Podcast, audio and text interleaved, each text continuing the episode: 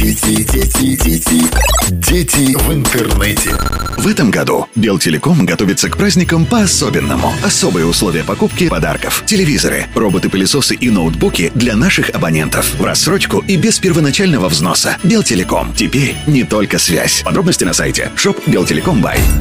Всем привет! С вами Маргарита Макарова. Сегодня говорим о киберсоциализации. Доступность информации сегодня вышла на небывалый уровень. Интернет-технологии позволяют человеку мгновенно получить ответы на многочисленные вопросы, всегда быть в курсе событий. Такие уникальные возможности для саморазвития должны, казалось бы, вести за собой повышение интеллектуального уровня общества в целом.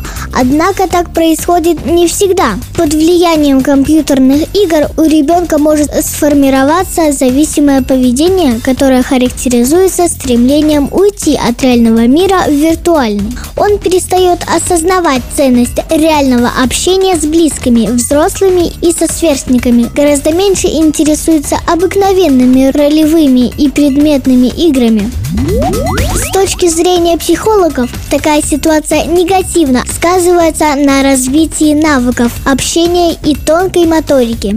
Специалисты говорят и о том, что серьезным фактом является потребление информации маленькими порциями. Именно так она представлена в мессенджерах. Оно не требует интеллектуальных усилий, и мозг начинает лениться. О влиянии многочасовых игр в тетрис, шарики или пиратские сокровища. И говорить не стоит.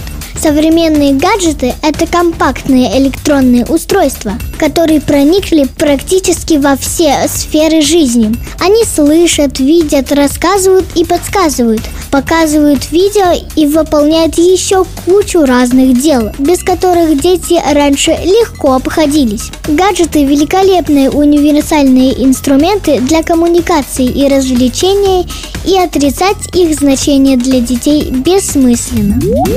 В отсутствии контроля со стороны взрослых гаджет становится не только источником информации, но замещает авторитетного взрослого и настоящих друзей, устанавливает нормы поведения и предписывает ценности. Задача взрослых – контролировать применение гаджетов детьми для поиска информации и обучения в надежных источниках. А еще не позволить им заменить семью и друзей в реальном мире. Большинство из нас не могут представить себе жизнь без доступа к интернету.